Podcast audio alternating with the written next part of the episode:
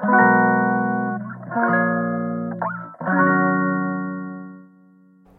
うございます。麻酔科医の松田祐介です。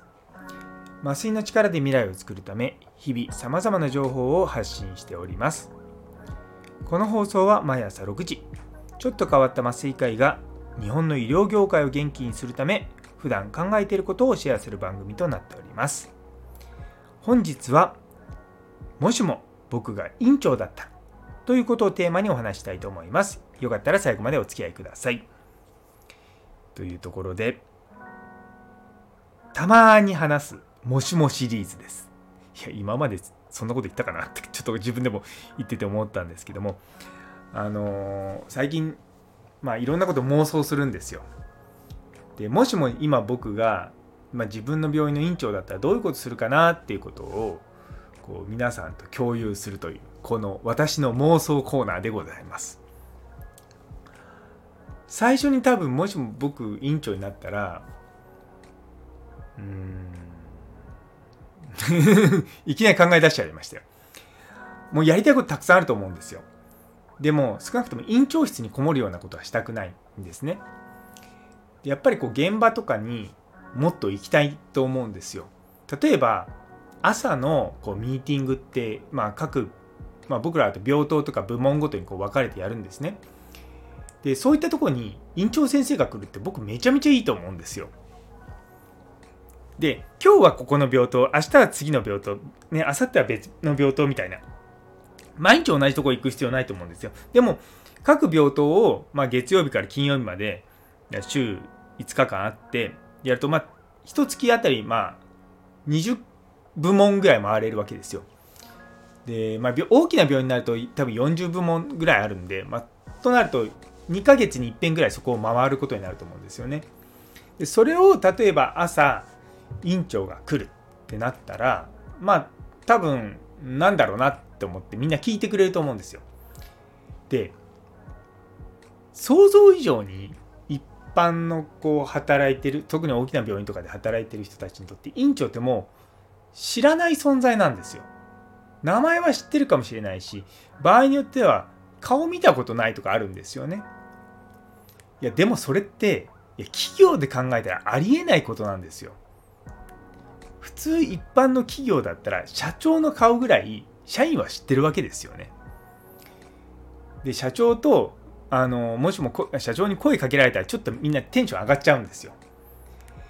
でも多分日本の多くの病院ってあん特にまあ私がいるような大学病院とかってあんまそういうとこ感じしないんですよね。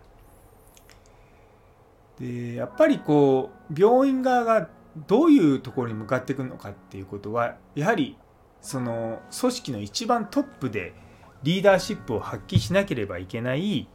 院長こそがちゃんと現場で自分の声で伝えるってすごく大事だと思うんですよね。だからそういうことをどんどんやっていくっていうのはこう何て言うのかなこう病院の顔みたいなもんじゃないですか。だからそれは僕はすごく効果があると思います。どういう効果が出るかっていうと働いてるスタッフの意欲が上がると思います。そんな単純なことで上がるわけないじゃんと思うかもしれないですけど、絶対そんなことないです。なぜならば私がそれを経験してるからです。あの、カナダの病院で働いてた時にですね、あの、僕名前ちょっと読めないんですけども、とりあえず CEO がいるんですよ。あの、マウントサイナイ病院っていうのは、まあ、まあ、病院長ですよね。で、朝必ず決まった時間に、あの、セカンドカップっていう、まあ、向こうでいうスターバックスのちょっと安い版みたいなのが病院に入ってるんですよ。で、そこのコーヒーとかをいつも買っているんですね。で、すごいのが、あの、院長の後ろに並ぶと、なぜか知らないけど、院長が僕から後ろ5人分ぐらいのコーヒーこれで払っといてみたいなこと言うんですよ。すごいなと思って。で、まあそういうことがあると、あサンキューとか言って、で、君はどこで働いてるんだいみたいなことになって、で、ちょっとそこで小話をするわけですよね。で、最初僕はこのおじさんは誰なんだとか思ったんですけど、それが院長だってことを知って、すごいなと思って。やっぱりその人からすると、その病院を支えてるっていうのは、現場の一人一人のスタッフなんですよね。で、そういったスタッフがいるところに自分が足を運んでや、っぱそういったところで声を聞いたりとかするっていうふうになるとやっぱり僕らとするとああなんか聞いてもらってるなとかその文句があったりとかしてもなんかこの人に対何かしてくれんじゃないかなってちょっと期待感が湧くんですよね。やっぱりこう、まあ、マスコットとは言わないですけども院長とかそのなんだろう組織のトップってある程度親しみやすくないと僕はダメだと思うんですね。やっぱりこう現場で働いてる人たちが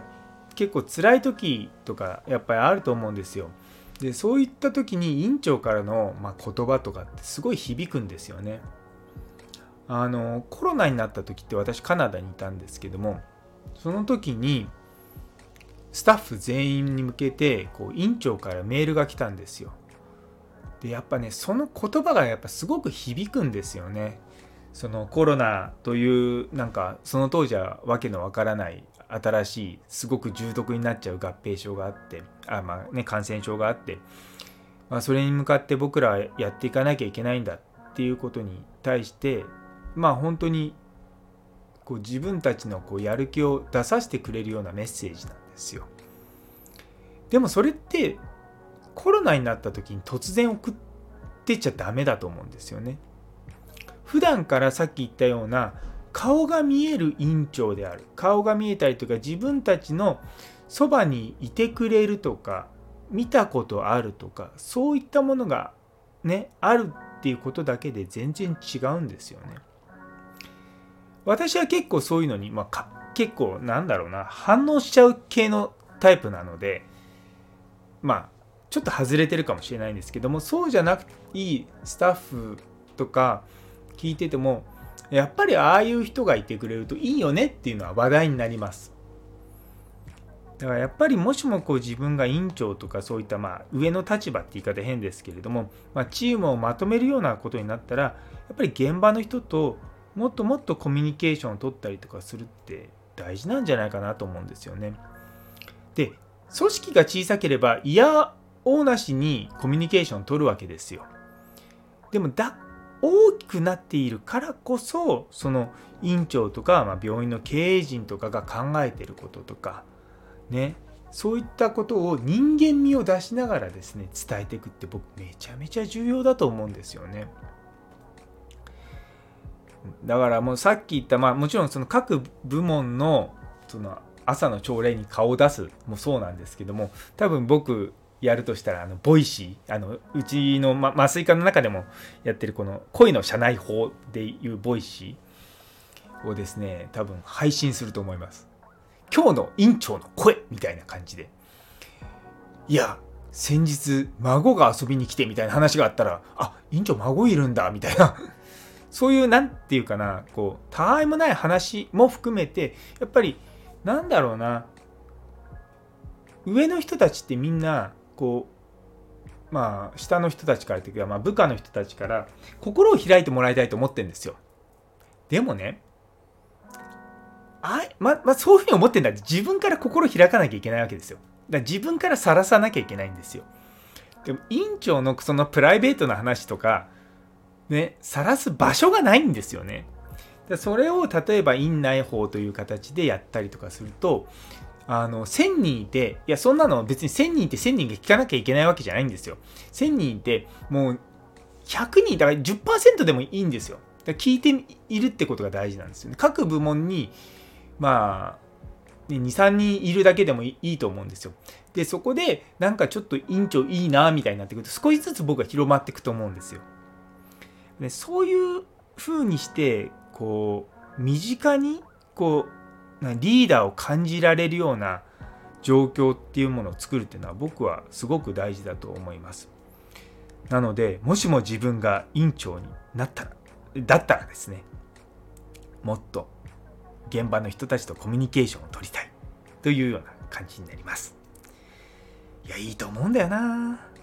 なかなかねこういうのねできないと思うんですよ。いや院長は院長で多分やることが5万とあるんです。でも僕は何よりもそういった現場の人たちが、ね、病院とかまあそういったところの機能をこう維持してるわけですよね。だからこそそこをしっかり考えてやってるっていうことをするっていうのがいいと思うし今他の委員長がそういうことあんまやってないのでそういうことやるとうちの委員長面白いんだよっていうので口コミが広まると思いますでそういった広まった口コミっていうのはまあ1年2年じゃ何も起こらないかもしれないけど3年4年と経ってくるとですね資産になってくると思うんですよ。うん。なんでね、ぜひぜひこういうようなね、リーダーが出てきてくれると嬉しいなと思っております。というところで、えー、最後まで聞いてくださってありがとうございます。昨日の、えーと、僕が麻酔科医になったわけという放送にいいねをくださったゴーさん、岸原先生、佐藤先生、ゆいつむさん、岡プラスさん、さやもさん、たんぽぽさん、ノエルさん、モニさん、さらにコメントくださったトゥルーさん、べっぴんさん、もみじさん、中村先生、どうもありがとうございます。引き続きどうぞよろしくお願いいたします。そしてですね、今日はあの1名フォロワーの方増えました。ビベスさん、どうぞよろしくお願いいたします。というところで、今日という一日が皆様にとって素敵な一日になりますように。それではまた明日。